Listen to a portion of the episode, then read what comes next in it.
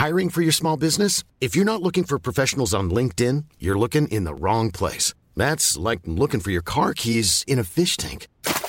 LinkedIn helps you hire professionals you can't find anywhere else, even those who aren't actively searching for a new job but might be open to the perfect role. In a given month, over 70% of LinkedIn users don't even visit other leading job sites. So start looking in the right place. With LinkedIn, you can hire professionals like a professional. Post your free job on linkedin.com/people slash people today. Et les gens m'appellent, ils me disent Mais regarde, il se passe un truc sur Internet. Regarde, regarde, s'il se passe un truc. Comment tu fais pour y croire quand personne n'y croit? Et à l'époque, j'avais peur qu'on se moque de mon fils à l'école. Donc en fait, c'était un- une rumeur sur moi, je le savais. C'est Non, mais il est fou. Moi, je suis optimiste quand je vois votre génération déjà.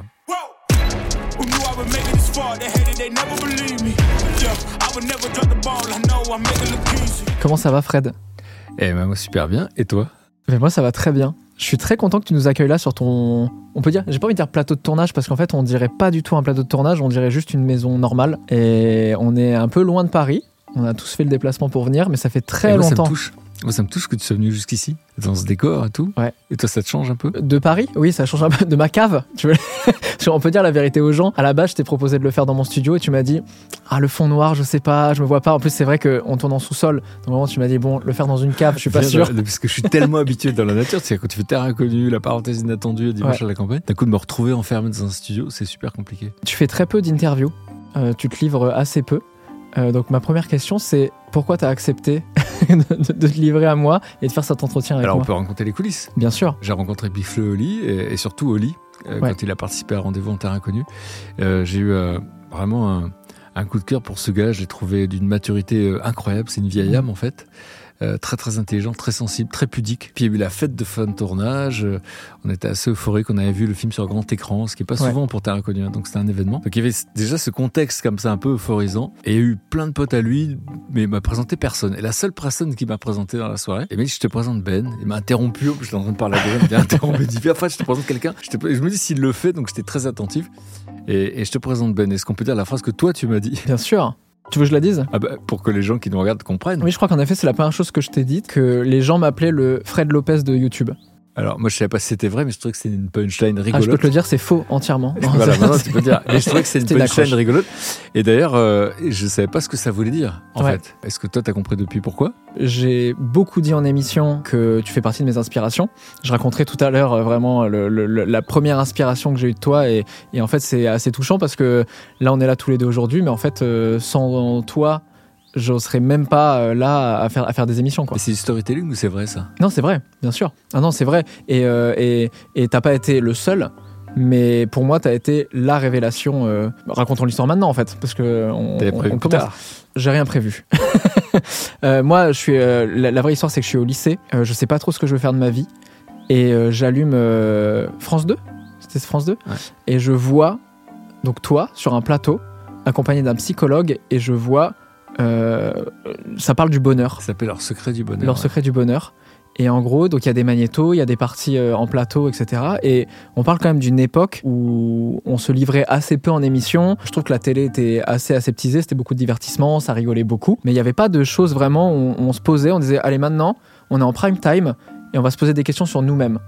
Et j'ai trouvé ça incroyable. Et moi, ça a été euh, la première, euh, le, le- tu, tu vois, le premier déclic où je me suis dit, ah ok, donc ça c'est possible. On peut partager de l'humain, on peut se poser des questions. Et ce truc de transmission, j'ai trouvé ça génial. Et la première fois que je t'en ai parlé, j'ai trouvé ça encore plus génial parce que tu m'as dit, ça n'a pas été un succès cette émission. Non, non, alors c'est fou parce que c'est une émission qui, qui était regardée par 2 millions de personnes, mais Ouais. à la télévision prime time, c'est pas un, c'est pas un succès, il faut Ouais. plus de gens. Et je m'étais battu euh, très longtemps pour que ça existe, parce que moi, j'ai été euh, sauvé, on va dire, par la psychologie, par le développement personnel. Et à chaque fois que je découvrais quelque chose, je voulais que le public connaisse ça. Et en même temps, je me suis mis sur les épaules un truc énorme, c'est faire du prime time. Le prime time, t'affrontes Harry Potter, Colanta, etc. Et toi, t'es là en train de faire de la psychologie de développement personnel. Et en fait, l'émission a été euh, un, un échec, en fait. Hein. Ça a été très violent d'ailleurs à vivre parce que je m'étais euh, vraiment battu pendant des années et tout ça. Et puis euh, je me souviens du jour où, où je sais que c'est la dernière parce que voilà, elle a fait 7% de part de marché en prime Ouais. time, c'est pas possible. J'arrivais pas à sortir de sous ma couette, je pensais que tout le monde allait se foutre de moi, etc. Mon attaché presse me dit écoute, il y a TV Mag qui est un magazine important qui a été toujours là pour mes émissions.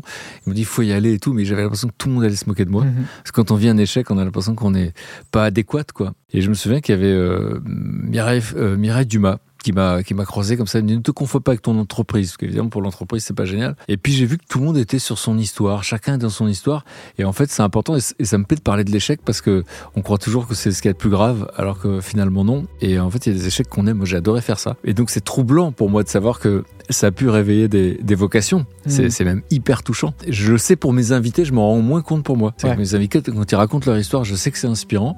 Et, euh, et donc voilà, donc moi ça m'a touché quand tu m'as dit ça. Et puis en fait, il se trouve que j'avais vu ton travail. Il se trouve que j'avais vu Insomnie. Ouais, avec Bilal Hassani. Avec Bilal. Hassani, m'a- j'avais trouvé ça incroyable. D'abord l'idée, parce que euh, finalement, t'as, t'as, je sais pas ce que c'est nos points communs, mais en tout cas, je vois que t'es shooté à l'intime. Ah, c'est beau. Je vois chez toi, et je dois le reconnaître chez moi, que parler de la pluie et du beau temps, ça m'intéresse pas tellement, Ouais. et que j'ai besoin d'aller chercher ce qui se passe à l'intérieur, c'est quoi notre moteur, etc. Ouais. Et puis j'ai vu que tu avais le sens des concepts, et c'est vrai que euh, moi je me suis battu pour plein de concepts à la télévision, et j'avais trouvé cette interview hyper touchante, et je t'avais trouvé vraiment touché, et j'avais trouvé qu'il y avait une sorte d'authenticité qui dénote. En fait, euh, parce que Mm. c'est vrai que quand il y a des caméras, des micros, etc., on n'est jamais naturel. Et toi, t'avais ce ton un peu calme, etc. Je te trouvais plus calme que moi à ton âge. Moi, j'étais très excité. Ouais, je me suis calmé avec l'âge. Ok. Mais, euh, mais euh, en fait, je, te, je, trouve, je te trouve d'une maturité incroyable. Hmm. Tout à l'heure, tu disais que tu t'es beaucoup battu pour des concepts. Il y a un concept dont j'ai envie de parler parce que je pense qu'il y a beaucoup de gens qui t'ont découvert euh, grâce à ça, c'est Rendez-vous en terre inconnue. Est-ce que quand tu vends ce format, en tout cas quand tu le présentes à des télévisions, on te dit go tout de suite? Non, non, non, ça, ça m'est jamais arrivé. ça, ça m'est jamais arrivé. Et euh, en fait, non, Rendez-vous en terre inconnue. Faut savoir que j'avais 23 ans quand j'ai imaginé l'idée. J'étais à Télé Lyon Métropole, donc à l'époque, personne jamais m'aurait suivi. Ensuite, j'étais viré de la télévision. euh, j'avais, euh, je sais pas quel âge, 33 ans, et je voulais arrêter. C'était un milieu trop, trop dur pour moi. Ouais. Et j'étais sur le divan du psy, et le psy euh, me dit bon, c'est quoi les moments où vous, vous- qui sont les plus forts pour vous? Et je me souviens de choses incroyables quand j'étais sac à dos en, en voyage. Et lui me dit bah faites une mission de voyage. Si j'avais parlé de brocante, il m'aurait dit faites une mission de brocante. Et je repense à ce que j'avais écrit des années avant. Et là, ça a été un peu, euh, un peu compliqué parce que d'abord, je, je n'avais jamais pensé à du prime time. Ça me faisait trop peur l'exposition comme ça. J'avais pensé à France 5 et sauf qu'à ce moment-là, donc le concept c'est que je partais au bout du monde avec une personnalité et que c'était pas de la de la de quelque chose d'objectif, mais c'était subjectif, c'était à travers le regard de cette personnalité. Et en fait, euh, c'était la mode de la, la télé-réalité à ce moment-là et France 5 dit on va pas faire télé-réalité. C'était horrible parce que moi je savais que c'était du documentaire. Ah ouais. Donc ça a mis euh, plutôt euh, beaucoup de temps à venir. En fait, en tout, ça a fait 4 ans. Mais tous tous mes concepts, hein, Panique dans l'oreillette, c'était 7 ans. Donc moi, je suis réputé dans le métier pour avoir une sorte de détermination comme ça. Parce que là, sur Rendez-vous en terre inconnue, par exemple, c'est quoi le déclic qui fait que ça signe finalement? Euh, France 5 finit par dire oui. Et du coup, je suis parti avec euh, Thierry Lhermitte, qui était le premier invité euh, à Madagascar. Alors Thierry, en plus, il est quelqu'un de très pudique. En fait, c'est pas quelqu'un. Donc pour, pour, pour, pour, pour la télévision, c'est très compliqué parce Ouais. qu'il dit pas ses émotions. T'as pas eu le meilleur premier invité, euh, pas le plus facile. Non, quoi. mais il était juste incroyable. D'abord parce qu'il part dans quelque chose qu'il connaît pas. Ensuite, il kiffe le voyage. Il a adoré les gens qu'on a vus. Il est toujours en contact, presque 16-17 ans plus tard, avec les gens sur place. Et voilà, il y a eu quatre numéros sur France euh, 5. Et puis, ça s'est arrêté à nouveau. Et c'est revenu ensuite sur France 2 en prime time. Et donc, du coup, c'est euh, espèce de truc euh, un peu bizarre euh, où, à un moment donné, bon, voilà, tu t'y crois plus. En fait, à un moment donné, tu, tu- tu- mes amis me disaient euh, bon, arrête, en fait. Arrête de te battre, tu vois que les gens n'en- veulent pas. C'était pareil pour Panique dans l'oreillette, c'était pareil, personne n'en il voulait. y a un moment, tu t'es, ça t'a persuadé que c'était une mauvaise idée? Si personne n'en voulait?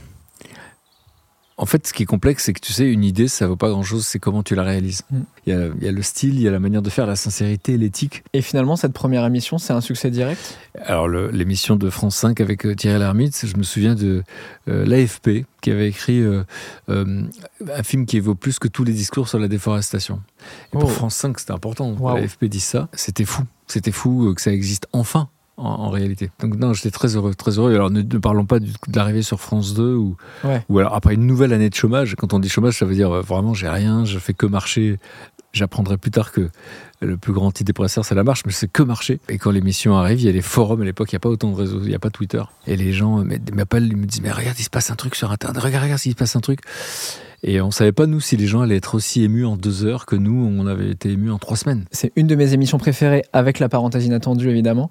Mais euh, cette émission-là, il y y a un truc qui est fou, c'est que euh, tu sens que chaque invité, qui sont quand même des personnalités, donc c'est des gens qui ont de l'ego, c'est des gens, tu vois, qui gèrent leur image, etc. Ils lâchent tout à un moment, et tu sens qu'ils ont tous appris des choses sur eux. Mais il y a une personne qui a fait toutes les aventures, et on ne sait pas ce qu'il a appris sur lui-même, c'est toi. Parce que tu, tu, tu, tu le dis jamais, alors qu'en fait, toi, tu es le seul qui a vécu toutes ces aventures-là. Qu'est-ce que tu dirais que ces voyages, ils t'ont appris sur toi? Alors, pourquoi on ne sait pas? Parce que moi, je suis pendant très longtemps, je m'écoutais pas. Donc, j'étais tellement concentré sur ce qui se passait parce que c'est angoissant. En fait, c'est évidemment un voyage, mais c'est aussi un tournage. Et donc, j'emmenais les gens au bout du monde et on allait. euh, les actions, c'était quoi? C'est aller chercher du bois. euh, donc je me disais, est-ce que c'est passionnant? Donc j'étais complètement connecté aux invités, j'étais en fusionnel avec les invités, et je dis souvent, un lever de sourcil, moi, ça me fait un quart d'heure de programme. C'est l'invité, dit, qu'est-ce qui s'est passé, etc. Et donc je, je me posais même pas la question de ce que je ressentais, pour être sincère. Par contre, j'ai commencé à être vite déchiré à la fin. Euh, C'était terrible de dire au revoir à des gens qui nous avaient fait confiance alors qu'ils étaient méprisés dans leur propre pays. Et donc c'est tellement de choses. Pour répondre à cette question-là, qu'est-ce que ça m'a apporté? Ça a transformé ma vie. Déjà sur euh, l'humanité, c'est que l'être humain, il peut s'adapter à toutes les situations. Euh, quand tu es dans la cordillère des Andes, franchement, il n'y a pas grand-chose qui pousse. Et ben, ils mangent des pommes de terre et puis ils s'entraident.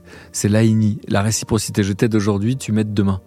Et, euh, et en fait, tous les gens au bout du monde, ils sont dans la coopération. Et c'est quelque chose qu'un peu on a oublié, la modernité. Il y a plein de trucs chouettes dans la modernité, on peut pas dénigrer tout. Mais on, a, on est devenu un peu individualiste et il y a une forme de solitude extrême. Mm. Pendant que moi je suis dans le désert euh, avec euh, Sylvie Testu et que on est au, au Tchad et que les mecs disent moi je ne me sens jamais seul. Dans le même temps, en Angleterre, pour la première fois de l'humanité, on nommait une ministre de la solitude. Et, et- et donc en fait, j'avais, tu vois, quand, quand j'étais au bout du monde, n'y a pas évidemment les portables, la télévision, euh, et donc du coup, euh, moi j'étais bouleversé par ça, par le sens de l'adaptation et par l'entraide en fait. Et ça m'a dit beaucoup de notre nature humaine. Après, euh, ce que moi ça m'a appris sur moi, waouh, c'est chaud parce que c'est pas quelque chose que je me suis demandé. C'est vrai? Ouais, besoin. Non, je te promets, je- je- j'étais bouleversé par ce que j'avais reçu, par ce que j'avais appris.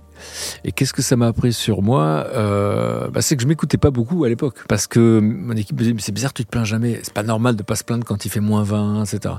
Et en fait, c'est comme si je bloquais tous mes sens parce que j'étais concentré sur l'invité qui me fait confiance. Moi, je Mhm. suis bouleversé quand on me fait confiance. Donc il y a les gens qui nous, qui acceptent de nous recevoir, qui nous font confiance, et puis les invités dont tu parles Ouais. dont le métier, c'est des, des, des- des émotions, chanter, euh, d'être acteur, etc. Mais leur image, c'est leur fond de commerce. Ouais. Et ils acceptent de partir sans maquilleur, sans rien. Et moi, j'avais envie qu'ils soient contents. Quand on me fait confiance, c'est à la hauteur de la confiance, mais un peu plus. Mm.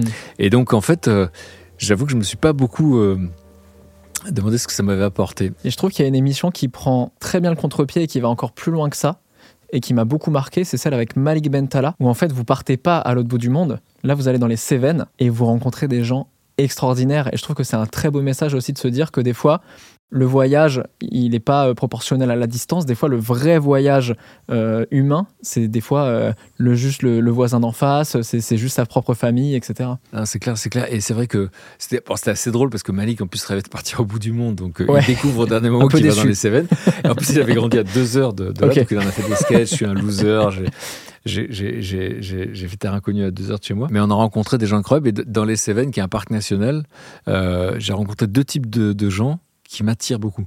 Il y a ceux que j'appelle les résistants, qui ont Mhm. résisté à l'exode rural. Et il y avait une sorte de mentalité à l'époque de l'exode rural où on laissait entendre que les intelligents allaient à la ville et c'était les cons qui restaient. Donc ceux qui restaient, soit ils n'avaient pas d'estime d'eux-mêmes, ils pensaient qu'ils n'étaient pas faits pour aller à la ville, soit au contraire, ils disaient mais c'est du grand n'importe quoi. Et c'est souvent le cas. Et, euh, et puis il y a ceux que j'appelle les pionniers. Les pionniers, c'est ceux qu'on appelle les néo-ruraux, parce que moi je suis convaincu qu'il y aura un exode rural à l'envers, j'en ai rêvé toute ma vie. Et après le Covid, on l'a vu. En fait, les gens se sont rendus compte que Ouais. c'était quoi cette idée d'être dans le béton toute la journée? Je On- crois que toutes les gens des grosses villes vont partir euh, à la on a campagne. cherché la verdure. Bah, on voit bien que passer une vie euh, sous terre ou euh, dans des bureaux à la défense, les mecs ils ont des super salaires, Ouais. mais ils sont enfermés, comme disait Pierre Rabhi, dans des boîtes. Par exemple, la Drôme aujourd'hui, c'est impossible de trouver un- une maison. C'est le plus grand département néo-rural. Il y a beaucoup, beaucoup de citadins qui sont venus habiter là et qui faisaient des métiers intellectuels et qui sont mis à faire des métiers manuels. Parce que les études ont montré que c'est les métiers qui rendent les plus heureux. Parce Les métiers manuels? Ouais, parce qu'il y a un début, il y a, il y a un début, un milieu, une fin en fait, et que c'est concret plutôt que d'être devant un ordinateur et d'être devant des chiffres. Ouais. Il y a eu une grosse vague et je trouve que le Covid a ramené ça aussi, euh, de ce terme de bullshit job. Ce truc où d'un coup euh, les gens se réveillent et se disent Mais à quoi sert mon métier? Qu'est-ce que je suis en train de faire? Pourquoi je me lève le matin? C'est fou cette histoire. Il y avait 40 millions de personnes aux États-Unis, alors qu'aux États-Unis, il n'y a pas euh, la même protection sociale Ouais. que chez nous. 40 millions de personnes qui décident d'arrêter sans savoir ce qu'elles vont faire. Ouais. C'est énorme. Sans chômage, sans protection sociale. Sans savoir ce qu'elles vont faire. Donc, euh, donc ça remet les choses en place. Et dans les CL, justement, c'est assez dur, hein, c'est difficile de cultiver des choses. Et du coup, à la suite de, de ce tournage, alors que ça faisait 7 ans que je cherchais un endroit pour me poser, parce que moi j'avais déménagé beaucoup euh, dans, ma- dans mon enfance, j'avais pas d'attache, et bah du coup j'ai trouvé mon refuge dans les Cévennes, et donc j'habite pas loin de la famille Châtaigne, Trop bien, parce que j'avais passé ma vie à dire adieu à des gens que je pouvais pas revoir, et eux je les vois tout le temps, génial. du coup. Tout à l'heure, tu parlais de ton fils. que j'ai eu la chance de rencontrer, qui est une personne extraordinaire. Je, je t'avoue que tu m'en avais beaucoup parlé quand on s'est rencontrés. Je me suis dit, ah ok, est-ce que. euh, Enfin, tu, tu vois, moi, moi, des fils d'eux, j'en ai rencontré plein dans ce milieu-là. Et il y a des profils complètement différents. C'est-à-dire qu'il y en a qui, qui se recroquevillent et du coup qui assument plus ou qui sont en rejet total. D'autres, au contraire, il y a un espèce de truc presque de tout, tout m'est dû, etc. Et on a à peu près le même âge, on est à peu près dans la même tranche d'âge. Quelle relation tu as avec lui Et est-ce que tu as l'impression d'avoir été un bon père? Waouh. Euh, en fait, on, on- on rêve tous d'être euh, des bons pères. Et lui, comme il connaissait un peu mon histoire qui était compliquée, il avait l'impression d'avoir des super parents. Et j'arrêtais pas de lui dire, moi, non, non, attends, attends, attends, t'inquiète pas, nous, on a merdé comme tous les parents. Et, et je crois qu'aujourd'hui, il commence à réaliser que c'est pas si simple d'être avec un père qui était hyper actif, euh, qui a passé sa vie à interviewer des gens, euh, qui vit des success stories.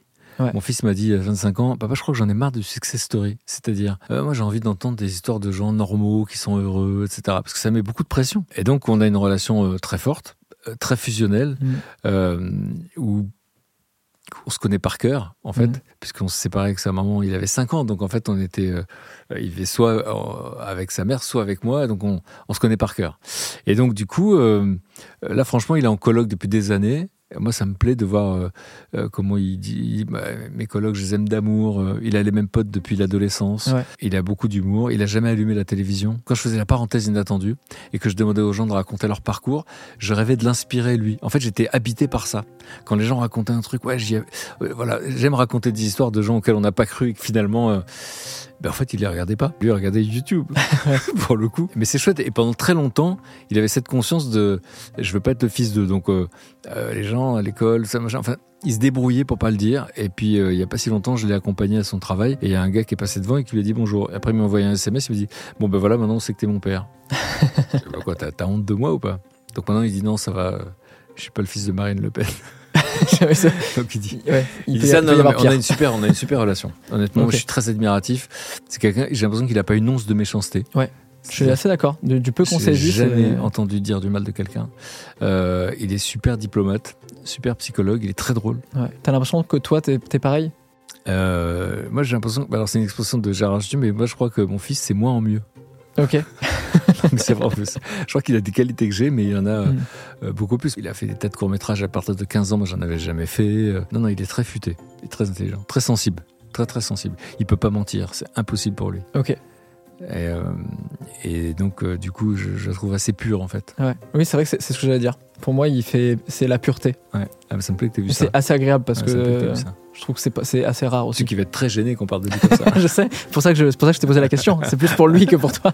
Est-ce que tu as l'impression d'avoir euh, eu des regrets où tu t'es dit, ok, là j'aurais dû mieux faire ou, ou là j'ai peut-être pas, été, pas assez- été assez présent? Bah, il y a cette sensation où effectivement, quand on voyage beaucoup, euh, Ouais. c'est vrai que comme j'avais une semaine sur deux, j'essaie de m'arranger quand même pour être là, mais j'étais souvent en retard. Ok. Et j'ai souvenir un jour, je sortais de l'émission de Hardisson euh, et en discutant, discutant, il y a Victor qui m'attend. Et en fait, euh, je l'appelais, il me disait, mais ça va, déculpabilise-toi, alors qu'il était ado. Hein. il parlait déjà comme ça. Et en fait, euh, tu parles, il était justement sur YouTube en train de regarder Ouais. des vidéos. Non, lui, il est, il est plutôt très très indulgent avec moi. En Oui, t'as jamais reproché d'être trop absent Non, lui, il il me reproche d'être trop protecteur. Ok. Et on sait que quand on protège trop, ça fragilise. Donc je sais pas, j'ai fait de mon mieux de toute façon. Mais euh, je, pense que l'erreur que j'ai faite, c'est que j'arrêtais pas de lui dire, écoute, tu sais quoi? Et souvent les parents ils disent ça pour rendre heureux leurs enfants. Tu sais quoi? Tant que t'es heureux, bah, c'est l'essentiel. Moi, ce qui Mm. compte, c'est que tu sois heureux. Fais ce que tu sais heureux. Le problème, c'est que cette injonction au bonheur, eh ben, ça laisse entendre que tu dois être tout le temps heureux. Et lui, comme il se sentait privilégié parce qu'il était fils d'eux, etc., bah, comme tout le monde, il a des états d'âme, il a des moments où il est triste et il se sentait coupable. Donc maintenant, je dis, t'as le droit d'être malheureux. Ok. T'as le droit d'être Ouais, ouais. triste et t'as le droit d'être malheureux, t'as le droit d'être en colère, etc. Ça, c'est intéressant parce Mm. que c'est vrai que moi, c'est des choses que mes parents m'ont toujours dit aussi. Ils m'ont jamais dit soit médecin ou des choses comme ça, ou là où moi j'ai plein de potes où leurs parents leur a dit euh, études longues ou alors ce métier-là ex- exactement. Et c'est vrai que souvent je me suis dit, ah, c'est génial, mes parents ils sont très ouverts euh, et ils l'ont jamais dit d'une mauvaise intention évidemment. Et c'est vrai que le soit heureux, des fois, quand t'es pas heureux, t'as l'impression que t'as même pas réalisé le rêve que tes parents voulaient de toi en fait. Exactement. C'est exactement ce que tu dis. Et ça, c'était une révélation il n'y a pas longtemps. Est-ce que toi, t'étais un enfant qui était très ouvert et curieux des autres? J'essaie de trouver tu sais, le, ton moteur en fait. À quel moment tu t'es Ouais. dit je vais m'intéresser aux gens? Je crois que hum, dans l'adolescence, euh, on, on- forcément se cherche et tout le monde se cherche. Et moi, déjà, je posais des questions, euh, les gens se confiaient, j'étais vachement à l'écoute, j'étais fasciné. Et je me rendais compte que c'est parce que ce que racontaient les autres, c'était comme si je vivais par procuration. C'est un morceau de vie que j'aurais pas. Mm. Donc je pense que ça m'a beaucoup, beaucoup aidé. Ensuite, à la vingtaine, on allait euh, dîner euh, chez des amis. Et quand on rentrait à la maison, euh, la mère de mon fils me disait Mais attends, un dîner, c'est pas une thérapie de groupe? En fait, moi, je me rendais pas compte. Fallait que je parle parce que j'avais une enfance qui était Hmm. compliquée pour moi. Et j'en parlais pas il y, moi. a que- toi qui parlais? Non. Ah non, d'accord. non, non, j'interrogeais les gens. Ok.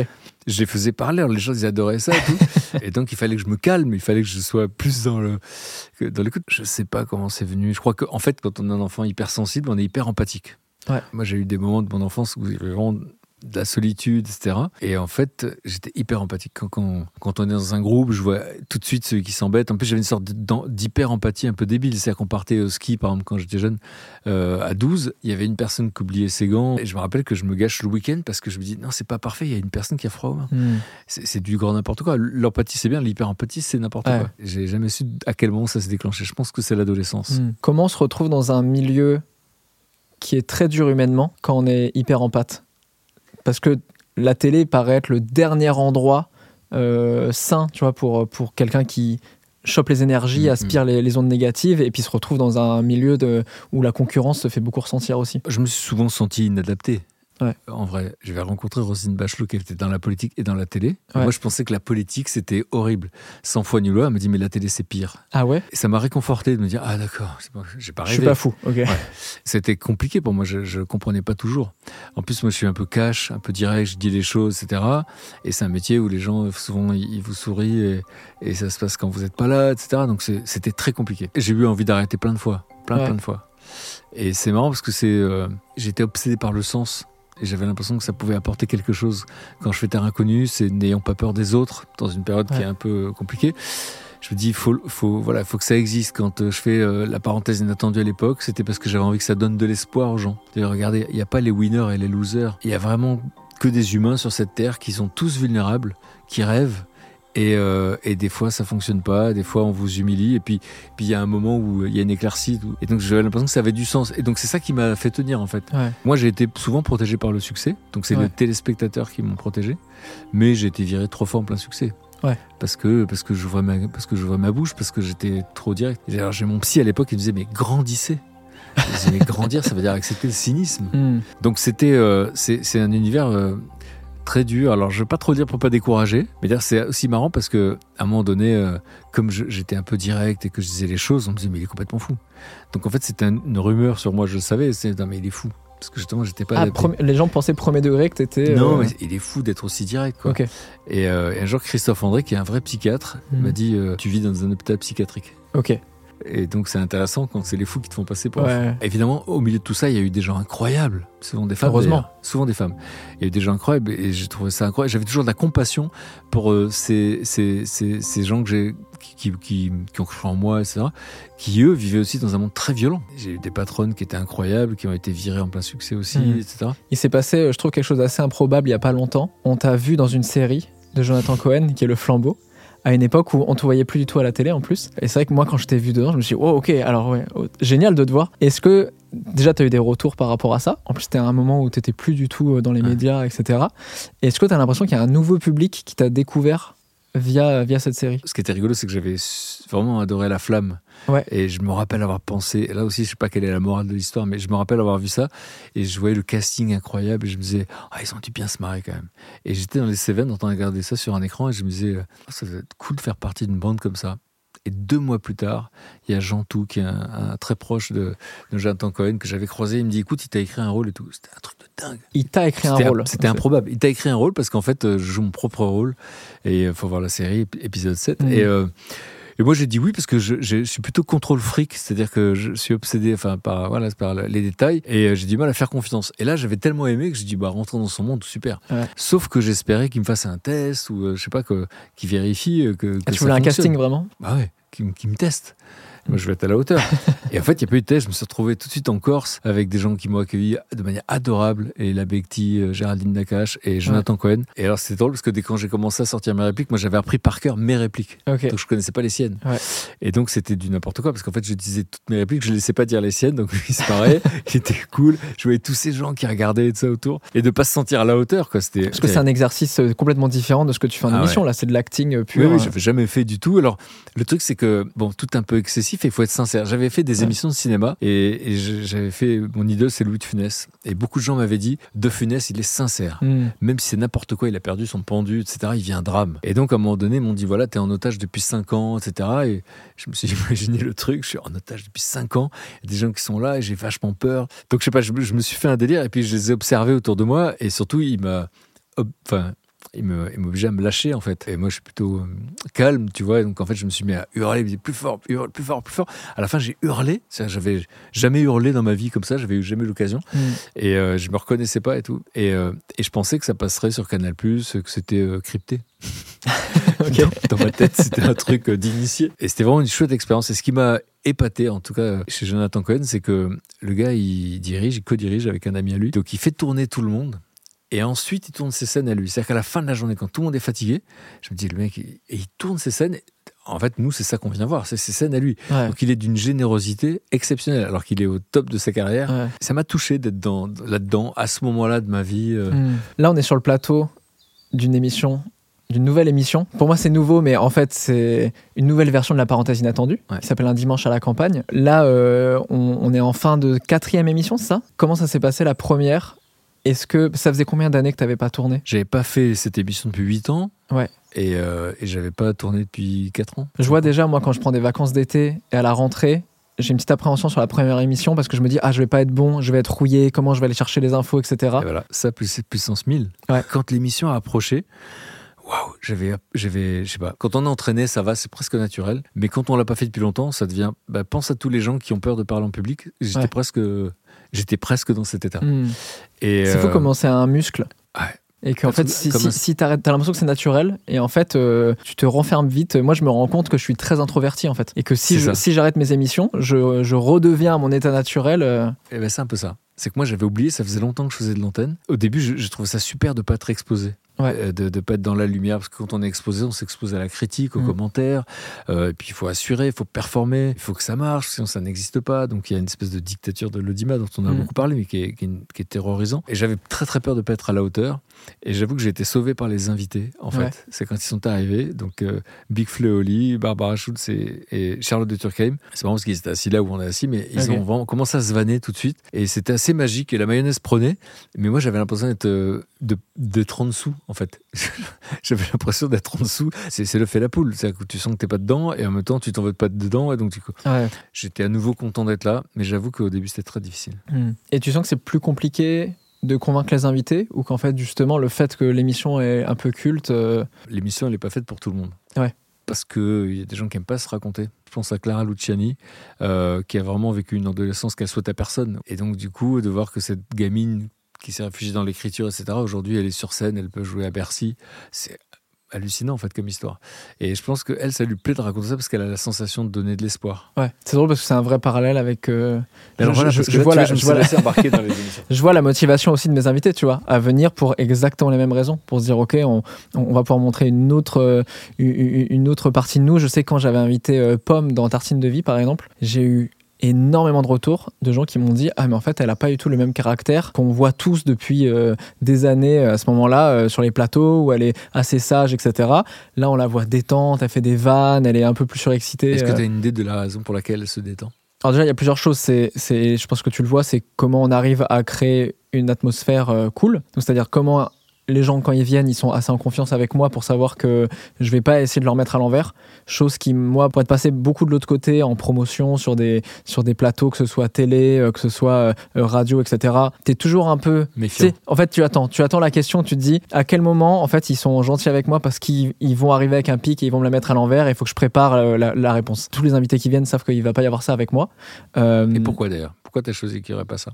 Parce que je crois que ça m'intéresse pas. J'ai regardé beaucoup aussi euh, euh, à l'époque de la télévision, Ardisson, etc. Et je vois qu'il y a des techniques d'interview qui mènent pas forcément au même type de réponse. Et je crois que pour, moi, l'attaque est pas un truc qui me correspond déjà. Et essayer de bloquer les invités, pour moi, c'est des séquences qui sont très gossip, qui vont faire beaucoup réagir, mais qui ne vont pas euh, activer les bonnes parties du cerveau émotionnellement. Et moi, je préfère euh, voir des gens qui sont bien ensemble, qui discutent et qui d'un coup, du coup, ressortent des choses, des leçons de vie, euh, euh, des, vrais moments d'émotion, que de forcer l'émotion.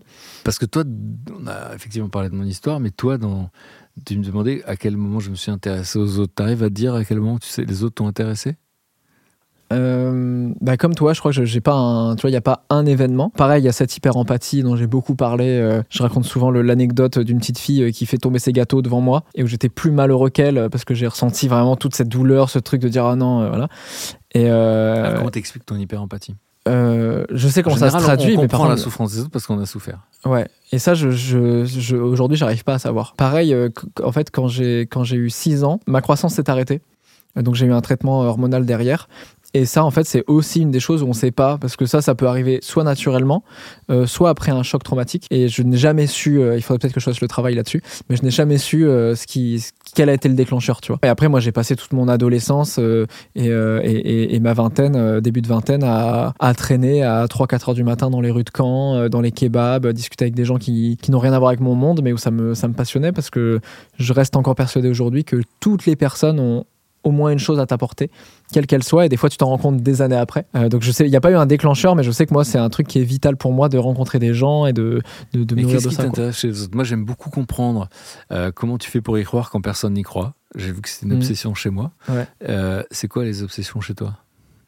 Moi j'ai beaucoup parlé de l'échec. Parce que je trouve que c'est une, c'est une réalité de vie, et t'en parlais au tout Donc, début, tu vois. ouais. L'échec me passionne plus que la réussite. Souvent, la réussite, c'est un peu galvaudé parce que t'as que les gens qui réussissent qui te parlent de la réussite. Et surtout de, se rendre compte que la réussite est très souvent une résultante d'une succession d'échecs et de la manière dont tu t'es relevé pour réussir. Je discute avec plein de gens qui me disent euh, ah oui mais un tel il a réussi parce que euh, il avait le réseau, il avait les contacts, il, fait partie de la bonne famille. Et en fait tu te rends compte déjà en creusant que c'est faux. Moi quand je suis arrivé à Paris que j'ai commencé à rencontrer plein de gens, euh, quand t'es venu au Trianon et que tu vois Camille Combal qui dit moi je suis une anomalie. Je dis mais attends t'es un énorme animateur TF1 à quel moment t'es une anomalie? Quand toi tu me dis euh, moi je me c'est pas mon monde la télévision euh, c'est trop dur pour moi etc. Et que finalement tu vois tu fais partie des des, des, des, des émissions qui ont été euh, qui, qui sont encore cultes pour des gens et qui ont très bien fonctionné. Tu te rends compte que finalement, il y a la proportion de gens vraiment qui n'ont pas eu des échecs ou qui en ont pas chié un peu avant de réussir, elle est assez faible. Bien sûr. Et ça, je trouve c'est hyper intéressant parce que plus on va en parler, plus les gens, quand ils vont faire face à un échec, et moi le premier, hein, c'est-à-dire que moi, quand je fais face à un échec, je me dis pas, bon, allez, on se relève, je me dis, qu'est-ce qu'aurait fait un tel? Ou rappelle-toi euh, euh, de- de- du discours d'un tel. Ce que je lis le plus, c'est les autobiographies. Je trouve ça passionnant. Ah, c'est pareil. Souvent, c'est un peu roman. C'est vrai? Ah, J'arrive pas à lire les romans, je lis que des biographies. Ouais, moi ça me passionne. Je trouve que c'est les meilleurs romans en fait. Mais donc ça, ça, ça m'intéresse. Le- les échecs là-dessus, euh, de, de- se rendre compte à quel point euh, il y a des gens qui sont arrivés à une étape parce qu'ils se sont pas relevés de cet échec-là, là où d'autres sont arrivés beaucoup plus loin parce qu'ils se sont relevés des 4, 5, 6, 10 euh, échecs suivants. Quoi. Je suis d'accord avec toi. D'abord, dans les pays anglo- anglo-saxons, dans les grandes sociétés, on embauche des gens quand ils ont eu au moins trois échecs. Parce Ouais. que c'est, comme dit Nelson Mandela, c'est, j'ai pas d'échec, moi, c'est où je réussis, où j'apprends. Et on est dans un pays où ça ricane beaucoup. Ouais. Et c'est vrai que moi, comme toi, j'ai envie de montrer qu'il n'y a pas de gagnant et de perdant. Vraiment que, qu'on peut se planter. C'est pour ça que j'ai besoin de parler de mes échecs. Ouais. Souvent, dans les interviews en presse écrite, j'en parle et on- c'est coupé. Ouais. c'est coupé. Alors que moi, je fais exprès d'en parler Mm. pour dire aux gens, mais vraiment, c'est, tout le monde. Et c'est ce qu'on appelle l'humanité commune, en fait. Ouais. C'est, notre humanité commune. En fait, tout le monde, euh, tout le monde rêve, tout le monde se casse la figure, euh, tout le monde a des épreuves, et ça réconforte, en fait. Et moi aussi, je me nourris de- des interviews des gens. J'ai fait une émission qui s'appelle Mille et une vies, où Ouais. j'ai interviewé beaucoup de résilients. Et je me rends compte que ces histoires-là, de gens euh, qui ont vécu des épreuves terribles, dont on se demande comment on peut surmonter, bah, ça m'a aidé dans ma propre vie, en fait. Ouais. Et euh, quand, quand je vis des épreuves, etc., je, je pensais à, à ce qu'ils m'avaient dit et, et je me sentais proche d'eux. Ouais. Proche Mais d'ailleurs. Dans cette émission, il y a une fois où tu as un peu dérogé à ta règle de de, de, de pas parler de toi, c'est justement euh, quand tu as fait ton coming out et où après tu as dit voilà, j'en parle maintenant, j'en reparlerai plus jamais. Tu l'as fait par empathie avec ton invité qui lui-même son regard est incroyable, je trouve quand, quand tu le loup fais. de Avery. Ouais, exactement. Il dit, ok, qu'est-ce qui est en train de se passer? Est-ce que ça, juste, sans revenir dessus évidemment, mais est-ce que ça c'était calculé ou en fait toi-même tu t'es laissé embarquer par l'histoire de la personne que tu recevais? Non, non, j'écoutais son histoire de, de papa et euh, l'homoparentalité. Et à un moment donné, c'est juste quand je lui pose une question, je lui dis euh, Mais pourquoi vous choisissez de transmettre ça? C'est une question que je pose souvent. Ouais. Euh, et, euh, et à un moment donné, il dit bah, Parce que je sais qu'il y a des gamins qui se suicident. Et je connaissais les chiffres et je savais qu'il y avait euh, le, le plus fort taux de suicide chez les adolescents. C'est ça, c'est quand, c'est quand ils découvrent qu'ils sont gays. Parce que c'est la peur du rejet, tout simplement. Hmm. Et je me suis dit, mais qu'est-ce qui m'empêche d'en parler? Et à l'époque, j'avais peur qu'on se moque de mon fils à l'école parce que j'avais peur qu'il subisse euh, lui. euh, Et comme il avait quitté l'école et tout, je me suis dit allez, je peux le faire. Et euh, j'avais les jambes qui tremblaient parce que je parle jamais de moi en interview, parce que je parle pas de ce genre de choses, et parce que j'avais pas envie que ce soit le truc le plus important, parce que sinon ça devient un truc très, très important, alors que c'est un détail. Je l'ai fait juste parce que il y a des gens qui sont foutus de chez eux dehors. Il y a une association qui s'appelle le Refuge qui recueille des gamins qui sont re- rejetés par leur famille. Et voilà, je me suis dit ça peut aider parce qu'il y a peut-être des gens qui aiment bien ce que je fais et qui d'un seul coup vont se dire ah ben si lui aussi alors. Et j'ai eu des témoignages incroyables, incroyables, euh, euh, vraiment très très bouleversants. euh, de gens qui m'ont dit soit j'ai assumé, je l'ai dit à mes parents qui j'étais vraiment. C'est- C'était chouette, c'était beau. Et puis euh, la seule chose aussi, c'est qu'à la fin, je disais euh, parce que j'ai du mal à accepter ma popularité pendant longtemps. Parce que je me disais, mais les gens savent pas ce détail, peut-être que ça changerait quelque chose pour eux. Et donc je dis, Que, les gens t'auraient aimé moins? J'avais pensé ça. Ok. Consciemment, je pensais ça. Et du coup, quand je l'ai dit, j'ai dit, bah, je- voilà, comme ça, les gens m'aimeront en entier. Et c'était ça qui était sur le retour. On vous aime en entier. C'était Mhm. assez bouleversant. Et d'un coup, ça a changé totalement mon rapport euh, au public. Ouais. Euh, où d'un seul coup, je dis, bon, ben voilà, maintenant, euh, je, je, vais pas minimiser en me disant, mais ouais, mais si, ça savait, ou je sais pas quoi. Ouais. Et, euh, voilà, mais j'ai choisi de, de, de jamais en reparler parce que euh, sinon, euh, ça devient récurrent. Et puis, je peux pas commenter ma propre déclaration. Ouais, une, fois que, une fois que je dis ça, j'ai tout dit, en fait. Ouais. Et ce qui était rigolo, c'est la reprise où il y avait marqué Frédéric Lopez avoue son homosexualité, comme si c'était un aveu, en fait. Alors que euh, ça peut être révèle, Mm. ou j'en sais rien. Mais ça me fascine de savoir que c'est encore un sujet aujourd'hui, de plein d'endroits dans le monde. Hein. Puisqu'en fait, voilà, il y a des gens qui sont choqués par ça, mais ça me fait. Ça me fait toujours bizarre de, de se dire qu'il y a tellement de problèmes sur Terre. Et, même quand les gens ont manifesté, par exemple, contre, contre le mariage Ouais. pour tous, tu te dis, mais je sais pas, manifester dans la rue pour, que, pour, avoir, pour obtenir des droits, c'est une chose, mais pour que d'autres n'aient pas les mêmes droits que moi, Mhm. c'est un truc qui, me- qui me dépasse un peu. Carrément. Juste avant, on parlait des échecs. J'ai envie de te poser des questions sur tous les échecs que tu as eus. Mais s'il y avait un échec à retenir qui t'a le plus appris Pas celui sur l'émission sur le bonheur. À un moment donné, je faisais parce que je savais que le pays, Fran- en France, on était les pays le plus pessimiste du monde devant Ouais. l'Afghanistan et l'Irak, ce qui est assez fou. Et le fait que ça marche pas, bon, je dis voilà, j'ai fait ma part. Donc c'est intéressant aussi de, de vivre l'échec parce qu'on se dit bah c'est pas grave, j'ai fait j'ai fait de mon mieux en fait. Et euh, et puis surtout tous les trucs des émissions, moi je les ai testés. Donc du coup Mm. euh, ça a changé ma vie. Et puis il y a eu des gens parmi les témoignages les plus forts que j'ai reçus. Bizarrement, c'était sur cette émission. Je pense à plusieurs personnes dans la rue qui sont venues des, des trucs incroyables. Euh, et notamment, vous savez quoi, je- j'avais décidé de me supprimer avant cette émission. J'avais décidé d'arrêter de vivre. Et d'un coup, ça m'a redonné de, de l'espoir, déjà en pleurant. hein. Mhm. Donc cette émission, finalement, qui était un échec, elle a eu des conséquences incroyables. Ouais. Et notamment notre rencontre. Mais c'est fou de se rendre compte que, et ça je pense que ça va parler à plein de gens parce que c'est vrai dans plein de cas de figure, euh, plein, de, plein de projets de vie, que souvent, euh, ce qui peut être un échec de prime abord immédiatement, tu te rends compte des années après que ça l'était pas. Bah, Il y a une phrase, c'est marrant, c'était dans la bouche de Charlotte de Turckheim qui est venue faire cette émission. C'est une phrase, je sais plus, c'est de sa grand-mère, mais dans un, il y a toujours un tant mieux dans un tant pis. Ok, Et, euh, et euh, quand on étudie l'autocompassion, on apprend, ils appellent ça le, le silver lining of the cloud, c'est-à-dire que c'est le côté lumineux du nuage. Quand on voit un nuage et qu'il y a le soleil derrière, des fois il y a le soleil derrière et a- on voit la lumière sur le bord. Et, et c'est l'idée que dans nos vies, on a parfois vécu des trucs terribles. Et c'est marrant parce que pendant, on voit pas très bien ce que ça va nous apporter. Mais finalement, euh, après coup, on se dit, bah, voilà, grâce à ça, je reproduis plus ces erreurs. Grâce à ça, j'ai changé de direction. Mhm. Je me suis détourné de ces personnes, etc. Et ça aussi, c'est important pour moi de le dire parce qu'il y a beaucoup de gens qui souffrent. Même bah, maintenant, des gens qui nous regardent et qui sont dans la souffrance, Ouais. et de leur dire, bah, c'est fou parce que dans quelques temps, euh, vous allez peut-être vous rendre compte que c'était peut-être... euh, il y a peut-être un temps mieux dans un tant pis. Ouais. Toi, est-ce que tu as l'impression d'être euh, dans la souffrance ou tu as l'impression d'avoir euh, d'être bien en ce moment? Alors. Ah. Colina vient d'intervenir là-dessus. Le chien de garde. Picolina, tu viens? Viens là, viens. Oh là là.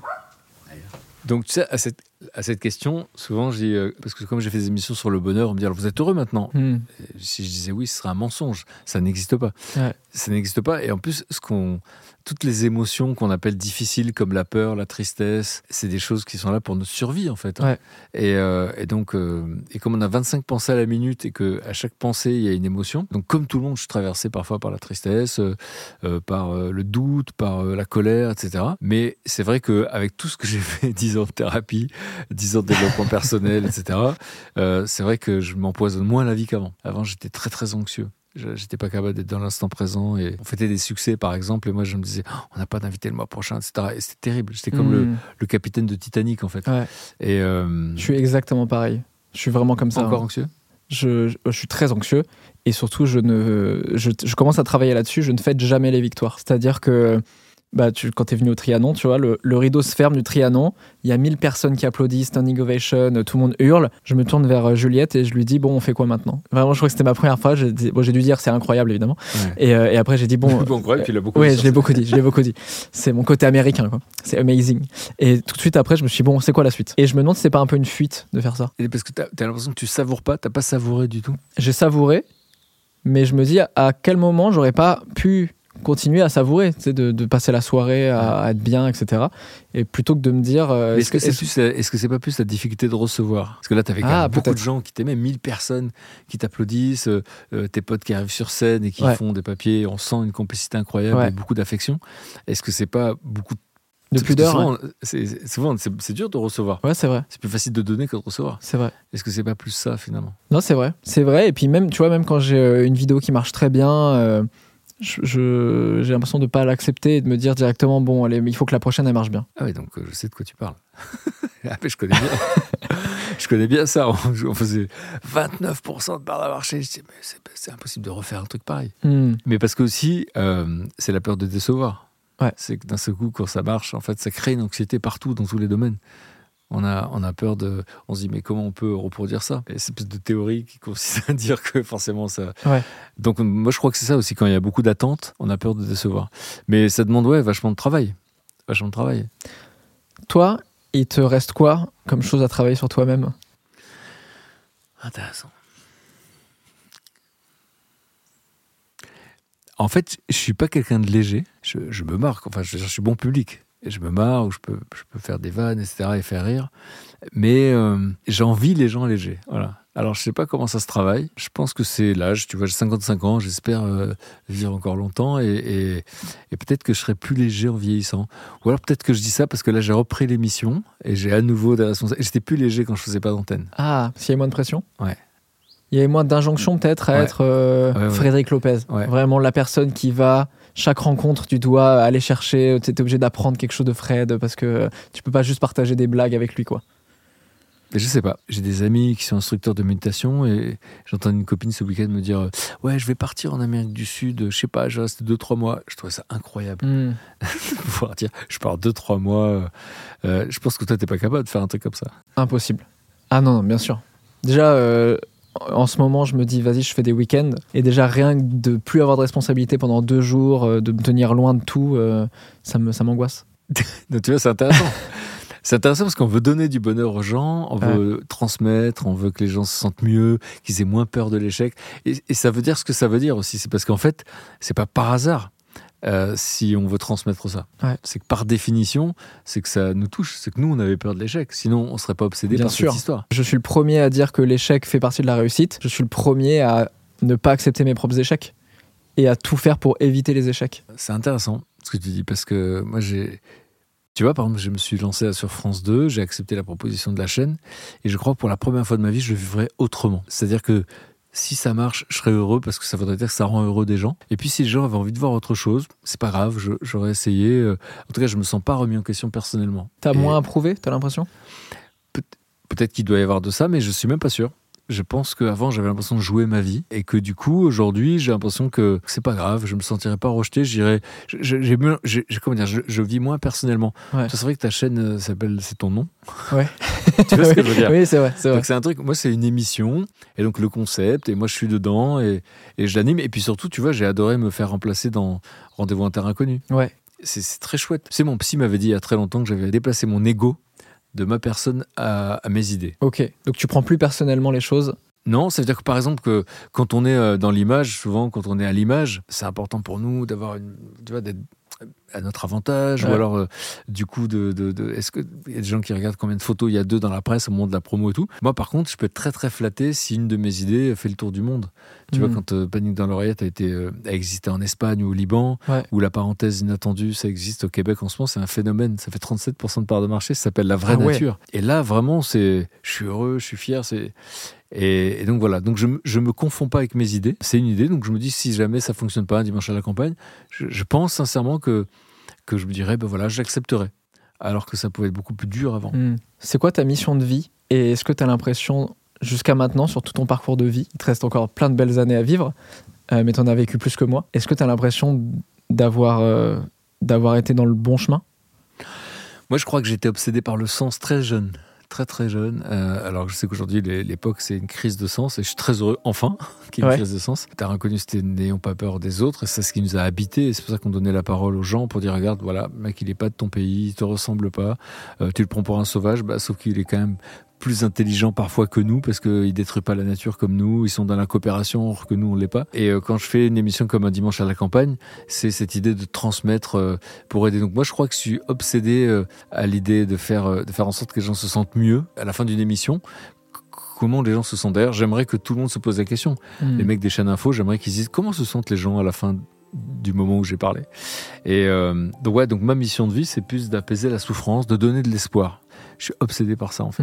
Vois, par exemple, je suis très connecté à ceux qu'on appelle les changemakers, les acteurs du changement. Ça fait pas mal d'années que j'aurais de faire une émission là-dessus. Je le ferai peut-être sur euh, YouTube. Peut-être Mais euh, tu vois, j'ai envie de mettre en avant ceux qui, donnent- ceux qui font, pas ceux qui commentent en permanence, qui nous disent qu'ils ont peur. Ouais. Tout le monde a peur. Je veux dire, c'est quand tu te connectes euh, euh, au monde qu'on nous raconte, ça fait peur. Et derrière, il y a beaucoup plus de choses qui vont bien dans ce monde que de choses qui ne vont pas. Moi, je cite toujours un bouquin qui s'appelle euh, Humanité, une histoire optimiste, qui est un, un historien des Pays-Bas qui, est- qui est jeune, hein, qui raconte bah, finalement que dans l'histoire de l'humanité, le monde s'est jamais aussi bien porté. Alors, il y a toujours beaucoup de souffrance. Ça veut pas dire qu'il n'y a pas de souffrance, mais c'était pire avant. Hmm. Donc c'est, ça rend optimiste de dire que finalement l'être humain, quand il s'intéresse à un problème, il le, il le règle. Quand j'étais jeune, il y avait le réchaud, il y avait le, le trou dans la couche d'ozone. Un trou dans la couche d'ozone, on dirait un film de, Roland Emmerich. Et en fait, bon, l'humanité a réglé ça. Et donc, euh, évidemment, tout ce qui se passe aujourd'hui, le réchauffement climatique, l'éco-anxiété, tout ça, c'est on a une prise de conscience qui n'existait pas avant. Hmm. Donc toi, tu es plutôt optimiste là-dessus? Ouais, je, me- moi, je suis optimiste quand je vois votre génération déjà. Euh, honnêtement, euh, je, considère que c'est pas les mêmes ambitions qu'à l'époque. Je trouve qu'il y a moins d'ego. Quand je vois la coopération euh, qu'il y a entre vous, quand je vois tes émissions justement où je vois comment les gens se laissent la parole, s'écoutent, etc. Je, sais que je t'avais dit ça, mais mais quand euh, je t'ai rencontré le soir de l'avant-première avec Oli, à chaque fois vous me présentiez un pote à vous. C'était incroyable les compliments que vous faisiez. Et puis j'ai réalisé que bah, les gens de ma génération, qui sont animateurs, que j'ai croisés plein de fois dans ma vie, je me souviens pas du compliment de l'un d'entre eux. Hmm. Il y en a un quand j'étais au chômage, c'est euh, Laurent Ruquier qui m'avait dit euh, j'ai entendu parler de panique dans l'oreillette. Je crois que c'est la meilleure idée des dix dernières années. Ça m'a aidé à tenir deux ans de plus. Oh. Donc j'ai attendu Ouais. sept ans. Mais c'est pas, c'est des gens qui sont dans la compétition. Et j'ai l'impression que vous, vous n'êtes pas dans la compétition. J'ai l'impression qu'il y a une conscience incroyable. Je le vois chez mon fils. Euh, donc moi je suis optimiste parce que je pense que ceux qui, ont, qui vont avoir les, choses en main, c'est votre génération. Et puis tous ces youtubeurs qui ont 15 millions de followers ou 10 millions de followers, je pense qu'à un moment donné ils vont se coucher le soir en se disant mais en fait, au fait je sers à quoi? Et peut-être qu'eux aussi vont s'intéresser au changement et, euh, donc du coup euh, je compte sur vous. Waouh, pression. Je suis complètement d'accord avec toi sur, sur tout ça. Et je trouve que ça fait du bien aussi parce qu'on est dans une atmosphère où on nous rabâche beaucoup de choses négatives et ça crée une anxiété euh, un peu Terrible. paralysante. Alors terrible. que justement, c'est le moment de pas être paralysé et de faire les choses. Euh, J'ai envie de discuter avec toi pendant des heures encore, tu le sais, comme on l'a fait déjà plein de fois euh, tout l'été. Euh, mais on arrive déjà à la fin. Et pour la fin, j'aimerais reprendre la perche que tu m'as tendue. Comment tu te sens maintenant? Est-ce que tu as aimé cet entretien? Est-ce qu'il y a des choses que bien. t'as pas eu le temps de dire? Non, si je dis la vraie vérité, je me dis, euh, j'espère que c'était à la hauteur de ses attentes à lui. À moi? Ouais. Bien sûr, toujours. Non, Non, mais c'est très- très Je me intéressant. rends compte que ma pensée, c'est celle-là. Donc t'as encore euh, besoin de plaire, À toi. besoin d'être validé. Non, tu vois, de, de pas te décevoir parce que euh, je sais que t'aimes les choses authentiques et tout, et je t'avouerai que quand t'es exposé, t'es habitué à te protéger. Ouais. Tu vois, je- quand je te répondais, j'essaie de pas d'être en confiance et tout, mais ça m'est arrivé une fois ou deux de me dire, ah putain, ça, ça va être repris, c'est pas la Mm. peine, il va y avoir que ça sur la Ouais. etc. Et donc, euh, voilà, c'était d'avoir, euh, ouais, d'être à la hauteur de tes attentes. Tu l'as été. Super. Franchement, je suis trop heureux euh, que ce moment existe parce que je trouve que ça fait vraiment partie, tu vois, d'une espèce de boucle qui est bouclée où je me dis, voilà, tu, ça- tu m'as inspiré et aujourd'hui on est là côte à côte et pour moi c'est un cadeau énorme que tu me fais. Et, et tu m'as inspiré, je peux le dire aussi. Puisque, euh, moi, comme tu m'avais dit que, que je t'avais inspiré, euh, du coup, on s'est vu avant que cette émission existe. Euh, euh, T'es venu au bureau, etc. Et tu m'as dit, mais pourquoi t'essayes pas un truc où, où, voilà, ça marche bien, on met des questions dans un. Euh, dans, un, dans une petite boîte et puis les gens euh, tirent des questions. Et alors j'étais vraiment pas habitué à ça, moi Ouais. je suis obsédé par le storytelling. Et donc je l'ai fait, je t'ai cité. Alors je, si ça n'avait pas marché, je l'aurais coupé au montage. hein. Très bien. Mais euh, il se trouve que ça a très bien marché. Génial. Et donc ça m'a plu aussi parce qu'en le disant, je pensais à ça. que- Chacun s'auto-alimente. non, super. Puis tu m'inspires beaucoup, vraiment, sincèrement. Tu sais, je vais te dire un truc, c'est que moi, j'étais, euh, comment dire, dans un milieu qui n'était pas vraiment euh, là où je me sentais à l'aise. Et je sais que toi, tu as une liberté euh, qui me fait rêver. Ok. C'est-à-dire, quand on s'est rencontrés, j'ai trouvé que tu me disais, ouais, je peux faire cette émission, et puis finalement, j'arrête, je fais autre chose. Quand j'ai vu euh, le public autour de toi dans le, dans le, au Trianon, je me suis dit, ah, c'est génial, je connais pas ça, la communauté. Hmm. Nous, quand on est à la télévision, il y a plein de gens qui t'aiment pas, qui te regardent. J'ai jamais compris ça le concept, mais Ouais. là, quand tu es sur une chaîne YouTube, les gens qui t'aiment pas, ils te regardent pas. Je pense qu'il y a une proportion moindre, mais il y a une partie des gens qui te, qui te regardent pas, mais qui te disent quand même que c'est de la merde ce que tu fais souvent. Alors, Donc- que, tu pourrais- alors que bizarrement, ton boulot, c'est fait que pour les gens qui t'aiment. Complètement, ouais. Mais tu sais que je discute avec plein de, plein de gens, euh, euh, créateurs, créatrices de contenu, qui ne veulent pas. Je sais que Lena Situation, elle en avait parlé euh, publiquement, que c'était très stressant pour elle d'aller sur la chaîne des autres, parce qu'en fait, tu te frottes à un public qui n'est pas un public acquis, qui ne sont pas les gens qui te suivent. Et c'est vrai qu'au fur et à mesure, tu vois, on est plus de 500 000 abonnés sur la chaîne. Ça m'arrive très souvent de me dire, pourquoi je vais aller sur France Inter où pot- potentiellement je vais pas réussir à dire les choses que je veux parce que le temps de parole est moindre, parce que je vais être potentiellement moins bien accueilli, ou qu'on va me poser une question qui va me mettre en galère, et derrière ça va se retourner contre moi, alors que je peux parler à autant de gens, voire par moment plus de gens, juste ici, et des gens qui ont envie d'écouter ce que j'ai à dire. J'avoue que c'est un truc incroyable. Donc, tu m'inspires, vraiment. Merci. Bah écoute, on, on s'inspire alors. n'hésitez pas à dire en commentaire, j'espère que vous avez apprécié ce moment. Moi j'ai adoré. Puis n'hésitez pas à les regarder euh, tous les dimanches du coup, un dimanche à la dimanches, campagne. ouais, Il y a des gens que vous aimez, de votre génération, hein, je peux vous le dire. C'est génial de faire de l'intergénérationnel. Franchement, c'est Ouais, dans, très, même très dans la vie, je comprends Ouais. pas le concept. euh, C'est c'est dans la rue, il y a des gens qui, qui me voient de ma génération. hein. J'ai l'impression d'être Michael Jackson et euh, qui engueulent leur fille parce qu'ils me connaissent pas. et euh, bon, là, je dis, Madame, vous connaissez Squeezie? Elle me dit qui? La Gabi dit, ouais, je Ouais. le connais. Bien sûr. Et donc, c'est pour ça que ça me plaît beaucoup aussi. Trop bien. Merci, Merci encore. C'était un vrai cadeau. Nous on se retrouve la semaine prochaine pour une nouvelle vidéo. Ciao. Hey, folks, I'm Mark Marin from the WTF Podcast, and this episode is brought to you by Kleenex Ultra Soft Tissues, your ally to help tackle your allergy symptoms this season. I love the change of seasons, but nobody loves pollen and all those other things floating in the air that make you sneeze during this nice weather. Kleenex Ultra Soft Tissues are hypoallergenic and allergist approved, so fight back against watery eyes and runny noses without worrying about irritating your skin. For this allergy season, grab Kleenex and face allergies head on.